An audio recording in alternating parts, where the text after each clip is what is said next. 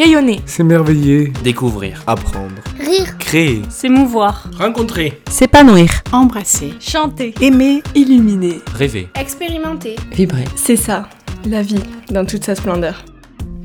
Hello, je suis Capucine Aubry et tu écoutes le podcast Dans toute sa splendeur. Un lundi matin sur deux, je te retrouve en compagnie d'un ou une invitée qui te présente son parcours ou une expérience de sa vie qui sort de l'ordinaire. Au fil des épisodes, nous apprenons que réaliser ses rêves n'est pas un concept abstrait, mais une opportunité à portée de main, et qu'il n'existe pas un modèle prédéfini pour vivre.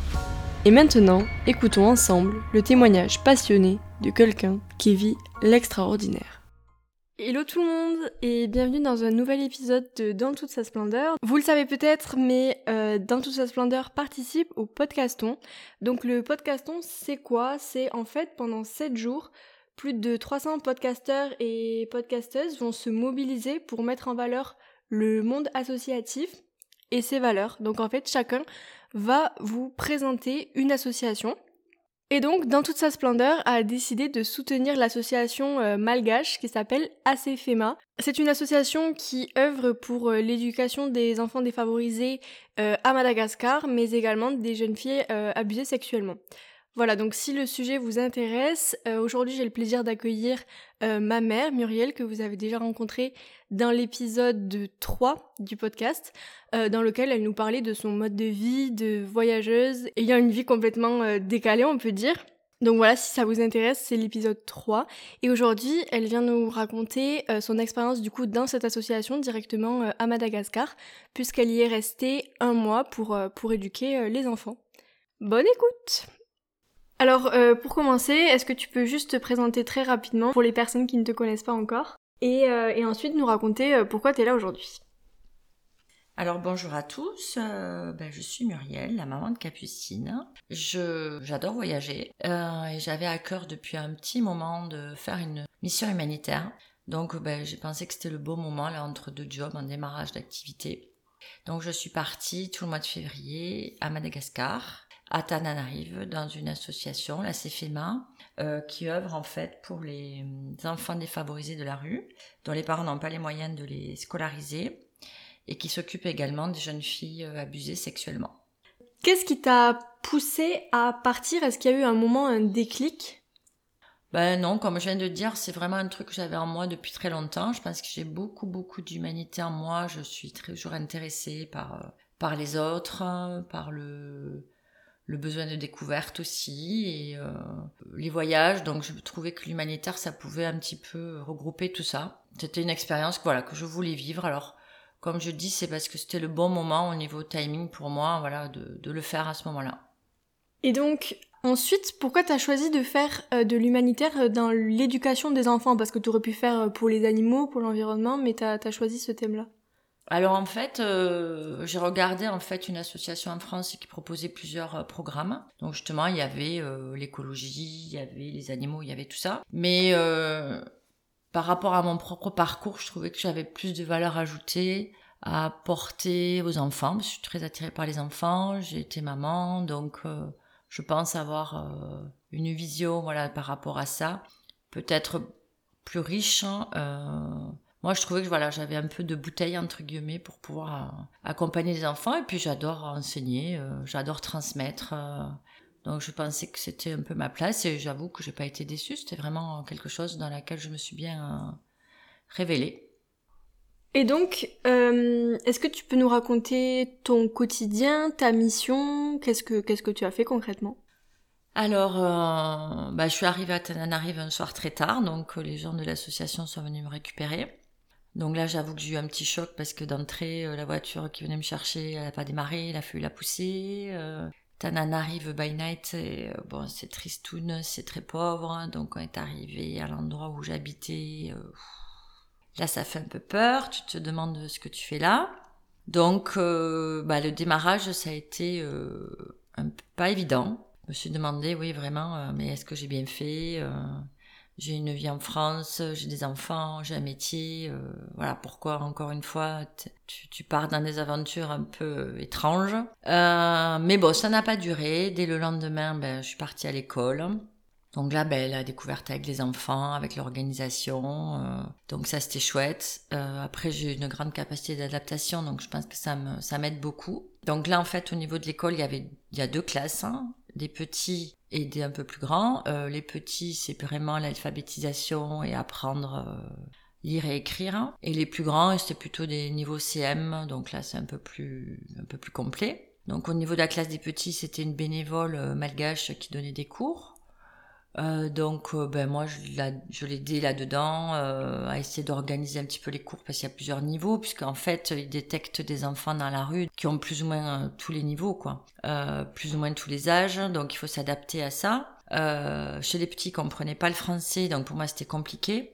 Donc en fait, ben, j'ai décidé d'accompagner les tout petits sur la partie vraiment graphisme et ceux que je trouvais plus avancés, enfin en tout cas qui, ca- qui captaient plus vite, euh, parce que eux, même si je leur euh, parlais français, qu'ils comprenaient pas, ils comprenaient quand même mes euh, mes demandes et parce que voilà, ils étaient un peu plus avancés. Donc voilà, moi j'avais deux groupes hein, et la maîtresse, elle avait le groupe en fait cœur de classe et on s'est vachement bien organisé, c'était chouette.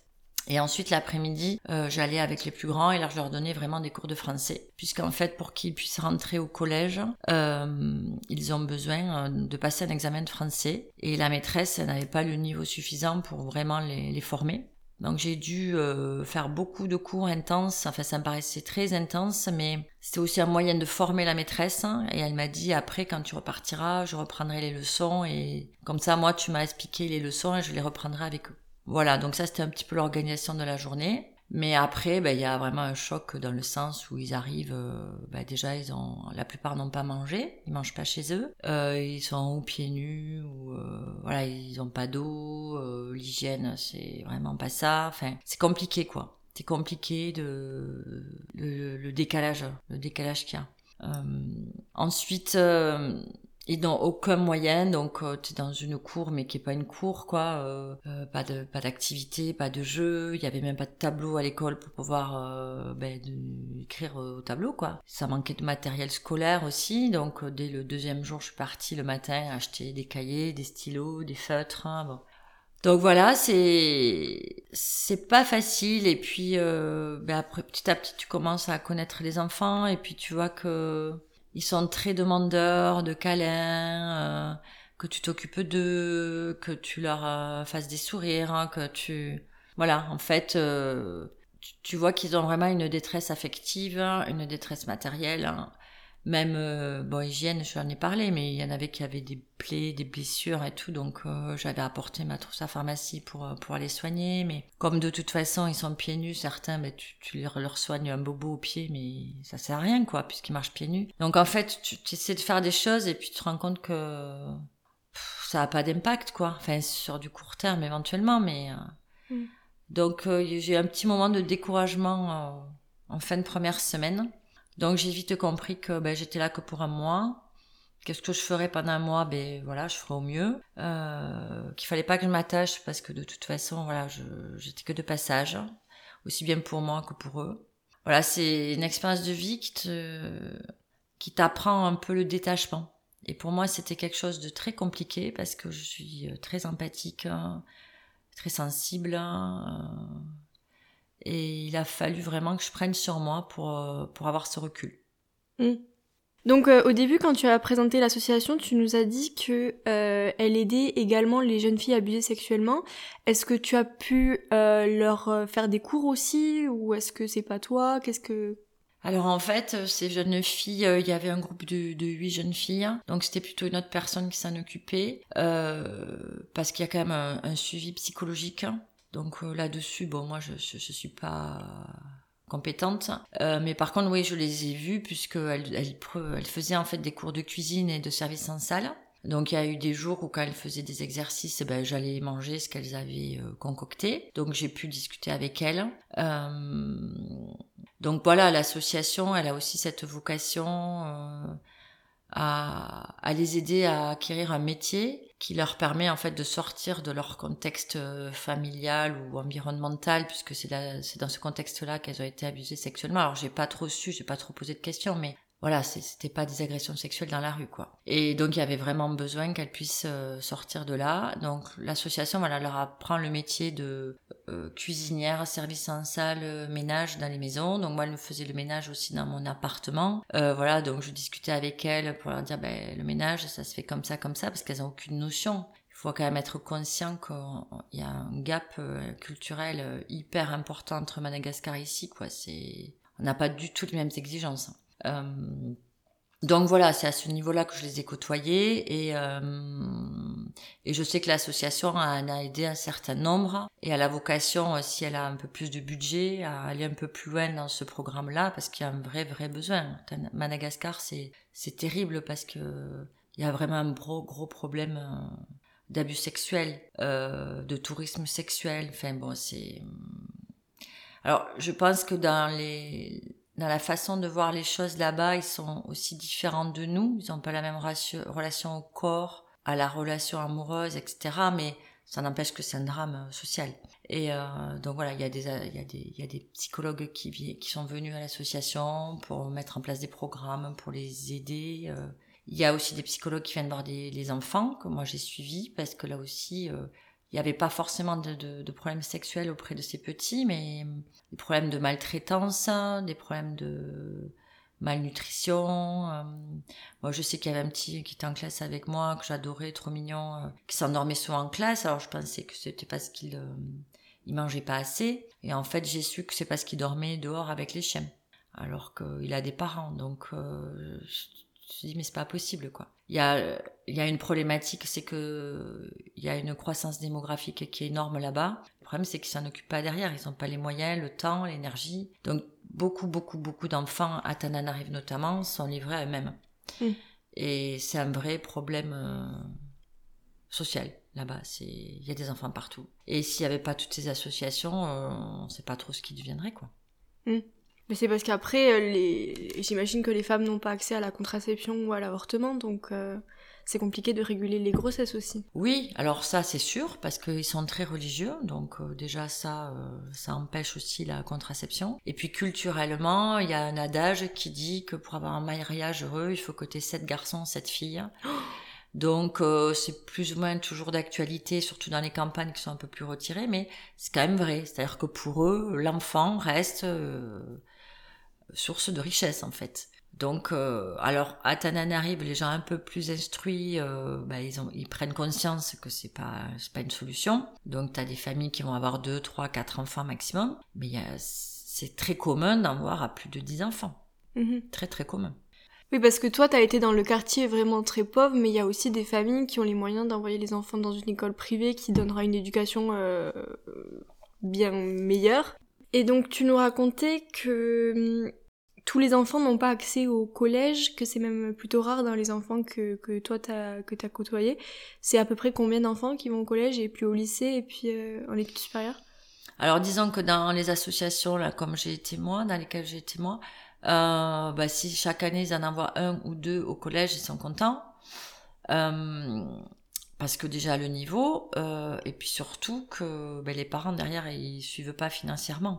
Donc ça veut dire qu'il faut que l'association continue à aider ces enfants qui vont aller au collège pour leur payer le matériel la scolarité. Donc ils n'ont pas les moyens d'en envoyer 30 euh, au collège. Ensuite au lycée ben pareil hein, y a ceux qui continuent ben, ils les aident jusqu'au bout. Euh, bon, il y a une, un partenariat avec le Rotary de Tana qui va prendre en charge la scolarité de ces enfants-là. Et ensuite, pour ceux qui pourraient arriver à l'université, là par contre c'est au mérite. Donc c'est un concours d'entrée et ceux qui ont le concours, après, ben, l'université est gratuite. D'accord. Donc ça c'est pas mal. Donc c'est un peu un système de bourse au, mérite, c'est ça? Oui. Pour l'université, oui. Et c'est pour tout le monde. Que tu sois riche, pauvre, tu as un examen d'entrée et quand tu l'as, ben après tu as des cités universitaires, on te paie la nourriture, on te paie les matériels scolaires, on te paie tout. Oui, mais après il faut, faut arriver là. Quoi. Voilà, il faut arriver là parce que c'est quand même sélectif. Oui. Mmh, ok. Et donc, euh, qu'est-ce qui t'a le plus marqué euh, quand t'étais à l'école ou même euh, dans la rue en général? Alors à l'école, ben déjà ce que je trouvais très touchant, c'est que ces enfants en fait, on s'occupe pas du tout d'eux. Donc quand ils sont à l'école, ben, ils sont contents parce qu'ils sont pris en charge.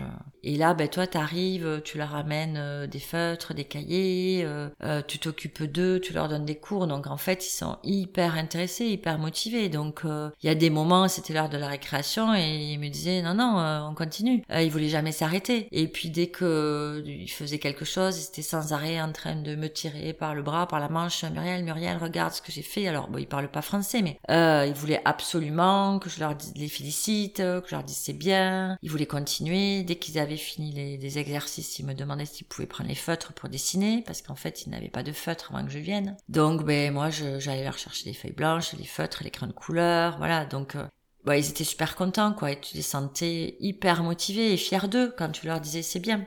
Euh, et ça, c'est vrai que pour avoir des amis qui sont instituts ici, elles te disent, ah ben dis donc, on n'a pas du tout les mêmes élèves, quoi. Après, ce qui est aussi touchant, c'est que hum, bah, tu sais qu'ils mangent pas euh, chez eux et que le seul endroit où ils mangent c'est la cantine de l'école.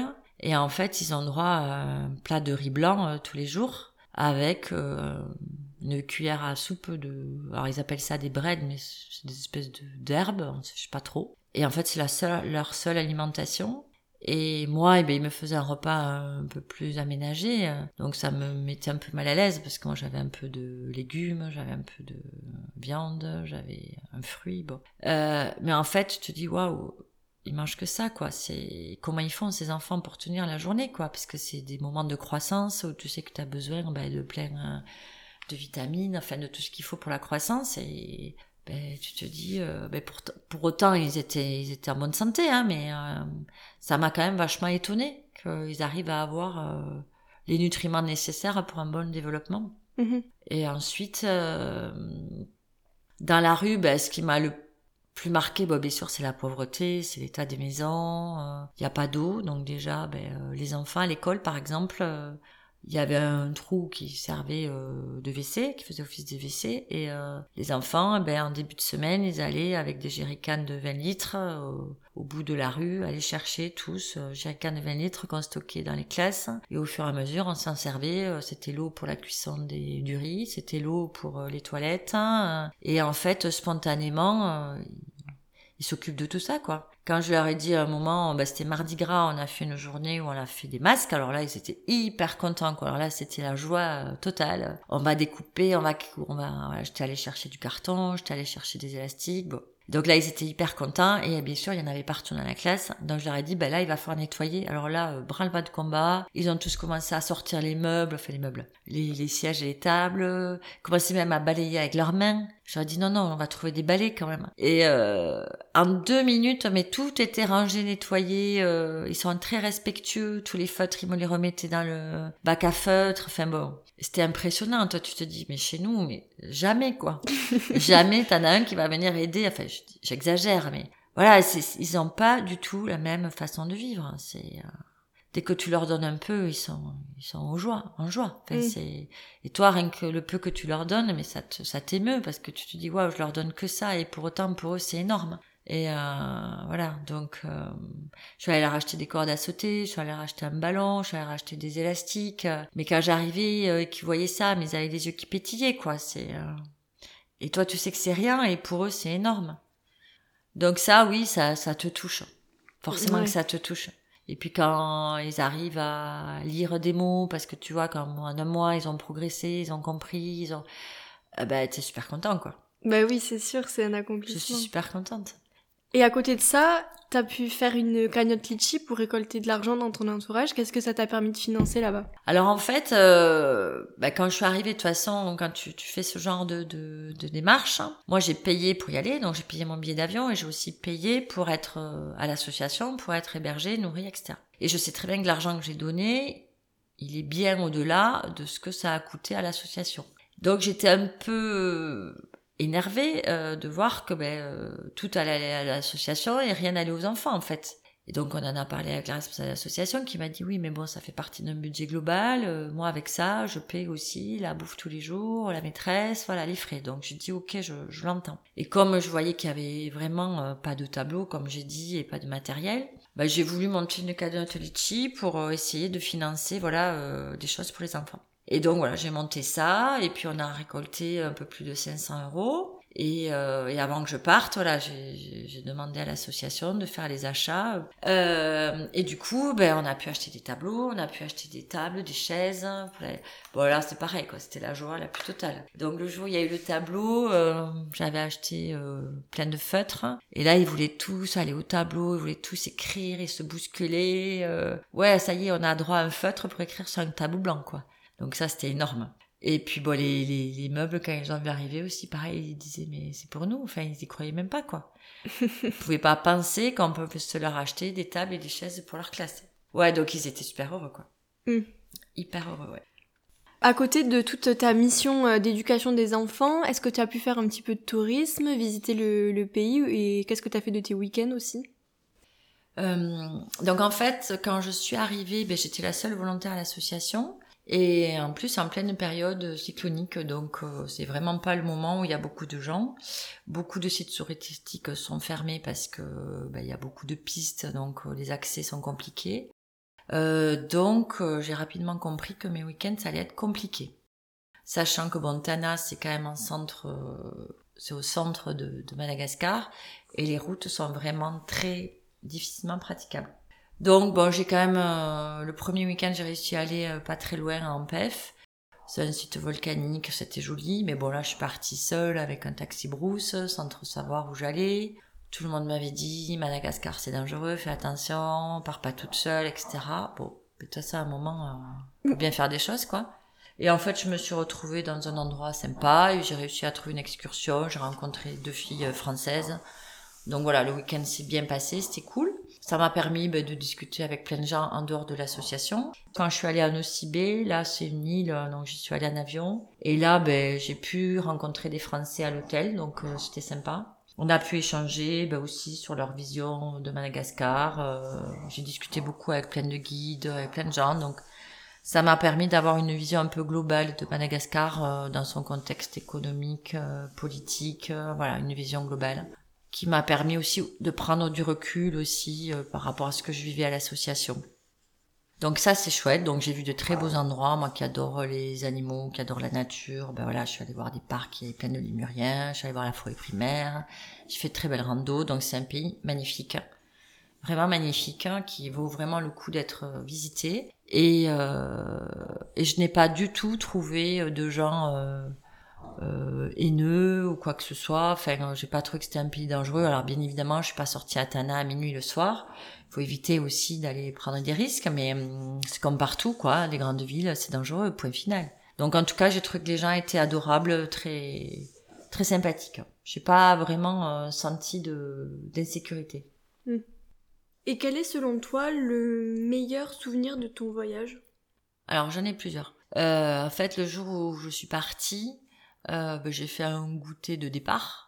Donc je suis arrivée avec des gâteaux, avec du coca, avec des bonbons. On a dansé, on a mis la musique et tout. Donc là, c'était super parce qu'ils étaient tous à fond et euh, ils se moquaient de moi parce que eux ils dansent super bien là-bas, ils ont le sens du rythme. Et moi, ben ils se moquaient de ma façon de danser, mais en fait ils voulaient aussi tous danser comme moi. et ils me demandaient tout le temps mon téléphone pour filmer, euh, pour me filmer avec eux. Enfin bon, on a on a on a beaucoup ri, c'était très mignon. Et puis quand ils ont compris qu'en fait c'était mon pot de départ parce que je partais, parce que je sais pas, on n'avait pas dû le leur dire, je sais pas. Ben forcément il y a des petits euh, qui me sautaient dessus, qui voulaient plus me lâcher. Il y en a une autre, une plus grande qui est partie, je l'ai vue, elle est allée pleurer dans son coin. Enfin ça m'a beaucoup émue.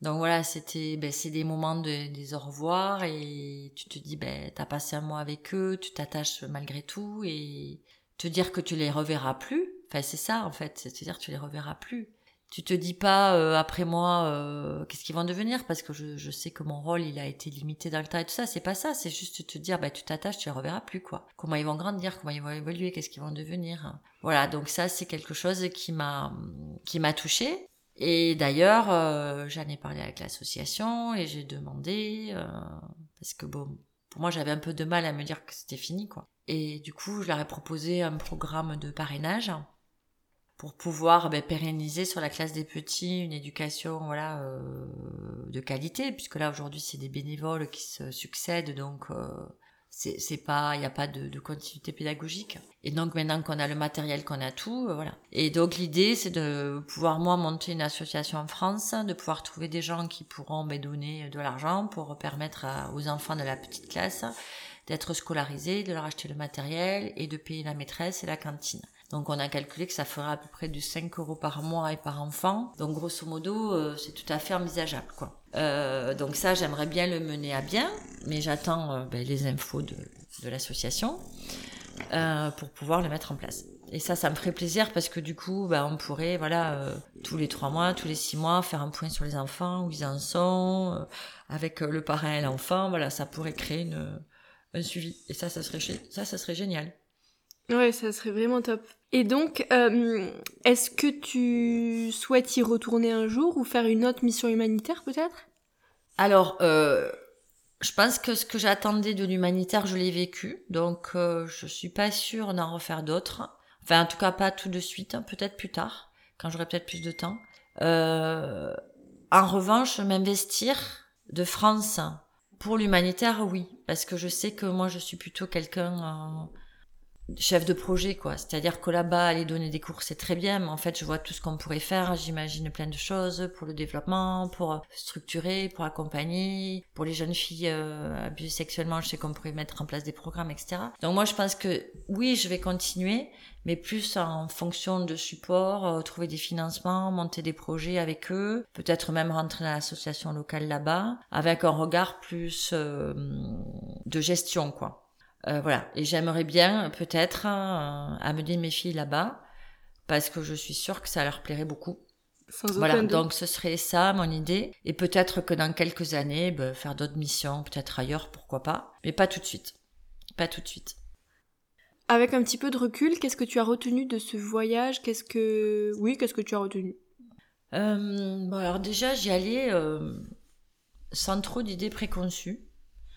Je sais même pas trop pourquoi j'y allais. Est-ce que qu'est-ce que j'en attendais Après moi je suis un peu idéaliste, alors peut-être que je me disais voilà je vais révolutionner le monde, j'en sais rien en fait. Et, en fait j'ai vite compris que voilà je c'était une goutte dans l'océan des choses à faire. hein, et qu'il fallait être très humble sur la portée de ta mission parce que voilà c'est euh, tu fais ce que tu peux avec les moyens que tu as sur la durée euh, de ta mission. Et il faut s'investir, mais sans s'engager vraiment, parce que sinon tu laisses des plumes, quoi. Donc moi, j'ai résumé, en fait, j'ai donné sans me donner. Je pense que ça résume bien ce que j'ai vécu là-bas. Et souvent, on te dit, quand tu parles humanitaire, hein, euh, euh, ça te donne plus que ce que tu ne donnes, ce qui est certainement vrai.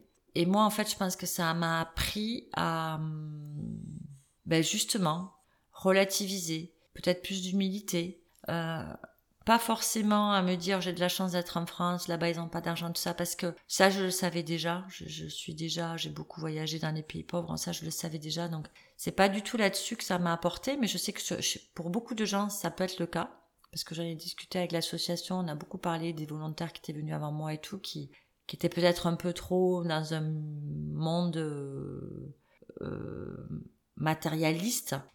Moi, ça, je le savais déjà. Donc, c'est pas là-dessus que ça m'a apporté. Moi, au contraire, ça m'a apporté un truc qui est assez étonnant. C'est voilà, c'est euh, euh, ne plus me perdre en donnant trop aux autres. Voilà. C'est étonnant parce que justement, on devrait se dire l'humanitaire devrait être. euh, Ben non, parce que moi, je. En fait, je me suis souvent dit, euh, les médecins, je, les, je me dis, waouh, comment ils arrivent à prendre autant de, comment ils sont aussi forts pour vivre des choses aussi intenses quand ils soignent des gens, quand il y a des gens qui peuvent mourir, et de pas euh, sombrer, quoi, tellement la souffrance des autres euh, peuvent les impacter. Et en fait, ça m'a appris ça, moi, c'est-à-dire à prendre vraiment du recul, à ce que la misère, la souffrance des autres, la, ben, ne me fasse pas euh, tomber moi-même, quoi Mhm. Je, suis revenue plus forte encore, plus mature peut-être, sur le monde, sur la société, sur... euh, Ouais, moins idéaliste. hein. Et peut-être plus ancrée dans ma vie d'ici, du coup. Ça me fait sourire parce que ça me fait penser à ce qu'avait dit Amé dans le, le premier épisode. Elle disait que il faut aider les autres, mais il faut pas que ça soit aux dépens de notre bonheur. Mm, de soi-même, oui. Il faut pas se perdre et s'oublier, c'est-à-dire que euh, tu n'es pas le sauveur du monde en fait, c'est ça. Et euh, beaucoup de gens ont ce rôle de sauveur, vouloir aider les autres et tout ça, mais c'est pour se sauver eux-mêmes quoi. Et en fait, moi, je j'ai pas du tout été dans ce rôle en fait. C'est chose qui m'a étonnée moi-même. Et j'ai vraiment été dans un rôle de ben, j'étais là à l'instant T, je leur apportais de la joie. À des moments, l'association m'a dit oui, mais tu peux pas leur amener des cadeaux, tout ça, parce que euh, c'est pas leur quotidien, etc.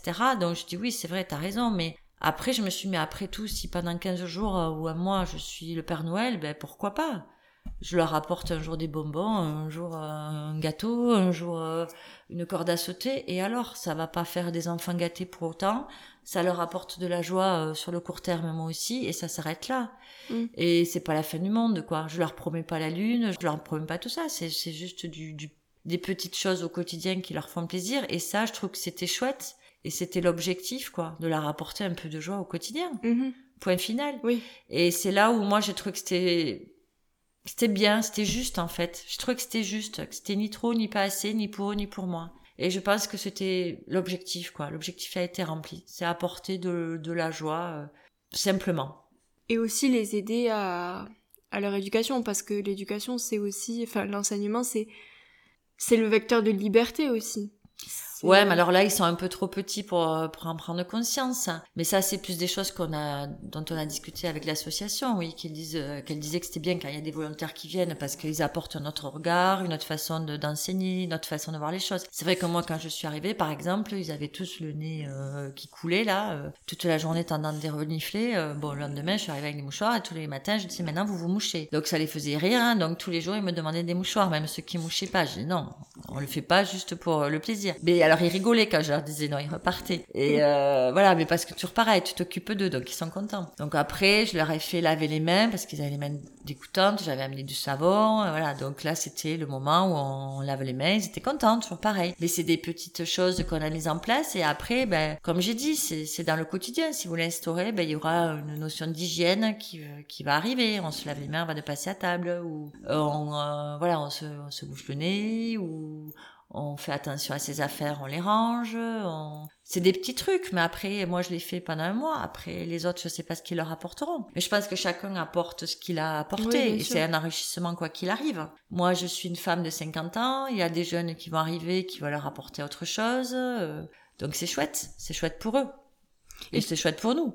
Et tu nous racontais que tu leur avais montré des, dessins animés aussi. Ah ben oui, alors là, ils me demandaient tous les jours un dessin animé, donc je téléchargeais sur quand j'étais en, en wifi à mon appart euh, Miraculous là euh, sur Netflix ou non sur je sais pas quoi. Et je leur passais alors là c'était je leur disais euh, c'est quand si vous êtes sage on le regardera sinon non alors, tu parlais ils étaient sages. Voilà bon ça c'était les petits moments sympas oui. Quel conseil donnerais-tu à quelqu'un qui a envie de, de faire un voyage humanitaire? Alors je pense que il y a voyage humanitaire et voyage humanitaire. Hein. Il y en a qui sont plus ou moins compliqués, euh, dans des pays plus ou moins difficiles d'accès, avec plus ou moins de confort. Donc je pense que déjà il faut, il faut peut-être un peu se connaître euh, et choisir le voyage qu'on peut accepter, en tout cas pour la première mission, quoi. Euh, parce que le manque de confort, le manque d'hygiène, ça peut être difficile sur la durée. Euh, moi, par exemple, j'avais un appartement qui était pas mal, mais euh, le lit était vraiment pourri. Euh, je rentrais le soir, il n'y avait pas d'eau. Donc, dès que j'avais un peu d'eau, je rentrais piscine bassine pour me dire, bon, mais là, je pourrais me laver. voilà, dès que j'avais un peu d'eau, vite, vite, je me lavais les cheveux. Bon, c'est des choses, bon, il faut être conscient que il faut, il faut pouvoir l'accepter. Voilà, donc je pense qu'il faut bien cerner, avant de partir, la difficulté du où on va, en termes de confort, d'hygiène, de nourriture, etc. Parce que ça, ça peut être un vrai problème. Ensuite, euh, je pense qu'il faut pas avoir d'idées préconçues. Il faut être très ouvert et être capable d'accueillir euh, la culture locale, les habitudes locales, parce que tu peux pas imposer ta, ta façon de voir, toi, d'Européen. Euh, t'es pas là pour, euh, t'es pas supérieur, quoi. T'es pas là pour apprendre des choses. Il faut y aller de façon très humble. Euh, c'est un échange. Euh, toi, tu leur apportes des choses, mais eux, ils t'en apportent aussi. Et donc, euh, je pense qu'il faut vraiment être très ouvert. Très ouvert, très à l'écoute et avoir envie d'apprendre autant que toi, tu leur apprends. Ouais, c'est vraiment les deux choses qui me semblent essentielles. D'accord. Vraiment. Et hum, est-ce que tu penses que ce voyage aura un impact sur tes décisions futures? Euh, en tout cas, ce qui est sûr, c'est que quand j'étais là-bas, je me sentais très. Alors, au début, je me suis dit libre, mais c'était pas le mot. Je réfléchis, c'était pas le mot parce qu'en fait, en France, je suis très libre de faire ce que je veux de ma vie aussi.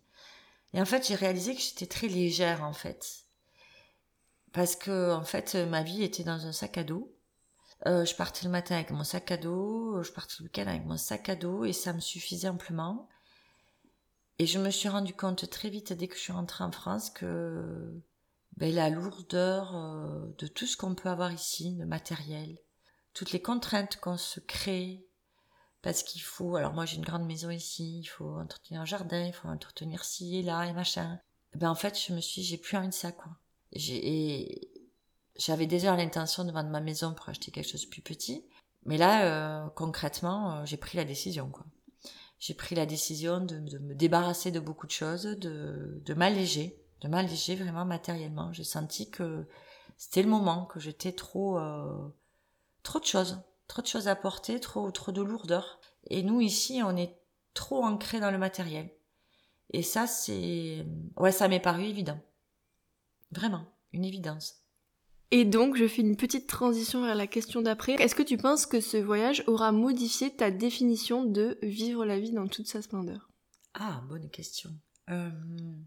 Alors, peut-être un peu. Alors, pour moi, déjà, vivre la vie dans toute sa splendeur, c'est pouvoir la vivre en accord avec ses idées, ses valeurs, avec la plus grande liberté possible et euh, en étant vraiment soi-même quelle que soit la vie que tu mènes, parce qu'il n'y a aucun jugement de valeur à porter sur la vie. Ça peut être des voyages, ça peut être en ce qui me concerne, mais ça peut être tout et n'importe quoi.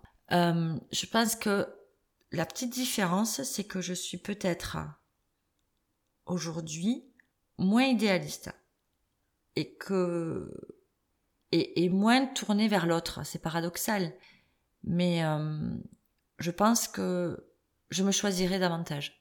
Mm. J'ai trop passé ma vie, comme j'ai dit déjà, à aider les autres, à écouter les autres, à, vouloir aider, mon côté un peu sauveur. Et je pense que ça, justement, ça a permis de me faire prendre conscience que hum, on peut aider les autres, mais surtout en ne s'oubliant pas, et que vivre la vie dans toute sa splendeur, c'est soi avant tout, parce que plus tu es ancré avec toi-même, plus tu es en accord avec toi-même, plus tu es juste dans ta vie, plus tu rayonnes, plus tu attires les autres, et mieux tu peux les aider, justement. Mhm. Et je crois que j'avais pris les choses à l'envers, moi. Je pense qu'au contraire, j'avais fait ma vie en m'oubliant un peu, en aidant les autres, et du coup, t'aides les autres, t'es en attente, t'es parfois déçu. Et en fait, euh, je crois que j'avais tout pris à l'envers. Et là, j'ai enfin compris ce que ça voulait dire de se choisir, quoi. Et pourtant, j'ai passé un mois à aider les autres, donc ça peut paraître très paradoxal. Oui. Mais ça l'est pas. Ça l'est pas du tout. Non, mais je pense que je comprends et que les auditeurs euh, comprendront aussi. Et pour finir, est-ce que tu pourrais nous donner une citation qui te marque, te définit? Alors, j'ai pas vraiment de citation, puisque la citation que j'avais à cœur, je te l'ai dit dans le précédent, épisode, mais en fait, ce que j'avais envie de dire là, c'est euh, que chacun est responsable de sa vie, en fait, où que tu sois, dans quelque, quel que soit le pays dans lequel tu vis, qu'il soit riche, pauvre, etc. Et, euh, et, et en fait, euh, quand tu décides, quand tu entreprends, mais que tu es en accord avec toi-même, il t'arrive que des belles choses, en fait parce que tu es sur ton chemin de vie. Et j'avais envie de dire, aide-toi, le ciel t'aidera. Alors bon, c'est La Fontaine, je crois, qui a dit ça, mais... Et j'y crois vraiment, en fait, je crois que c'est à chacun de décider ce qu'il veut, d'être clair avec ce qu'il veut et de vivre ses expériences. Parce que quelle que soit l'expérience que tu vivras, elle va t'enrichir, elle va te nourrir, elle va te permettre de mieux te connaître, elle va te faire rencontrer des gens, elle va te faire avancer, et il y a que toi qui peux le faire. Et si tu passes ta vie à attendre des autres, à vouloir être sauveur, justement, dont on parlait, dont on parlait précédemment, ou à vouloir être euh, aimé, euh, à vouloir euh, attendre des autres, à te victimiser, enfin bon, ça marche pas en fait. Mm. La seule chose qui marche, c'est quand toi, tu avances et tu prends tes décisions. Donc, aide-toi, le ciel t'aidera. Je crois vraiment à cette euh, citation. Je rappelle que cet épisode est fait dans le cadre euh, du podcaston, donc euh, Toi qui connais bien l'association, quels sont les projets qui, selon toi, auraient besoin d'un financement?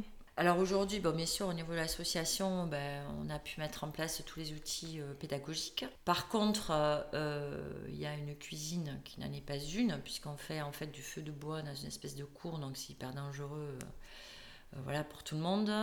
et en plus, on a la fumée qui rentre dans les classes. Donc l'association, elle a pour objectif aujourd'hui de, faire vraiment une, cuisine.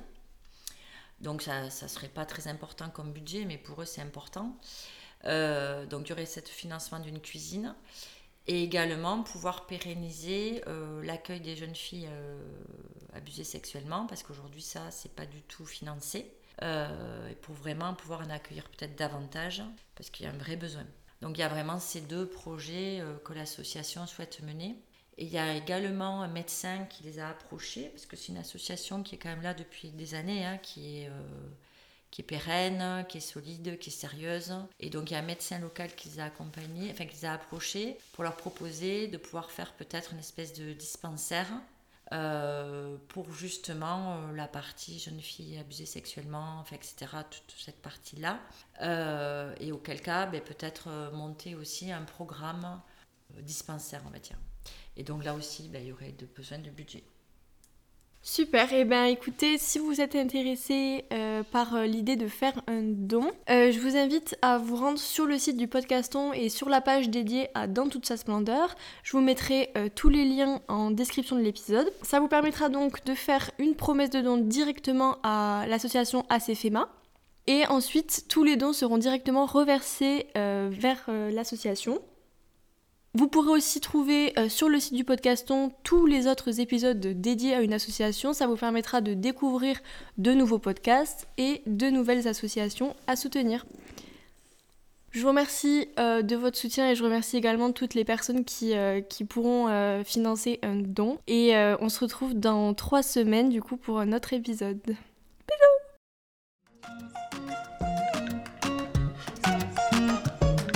Je te remercie d'avoir écouté l'épisode jusqu'à maintenant. Vu que tu es encore là, j'imagine que l'épisode t'a plu, alors partage-le aux trois personnes à qui t'as pensé en l'écoutant.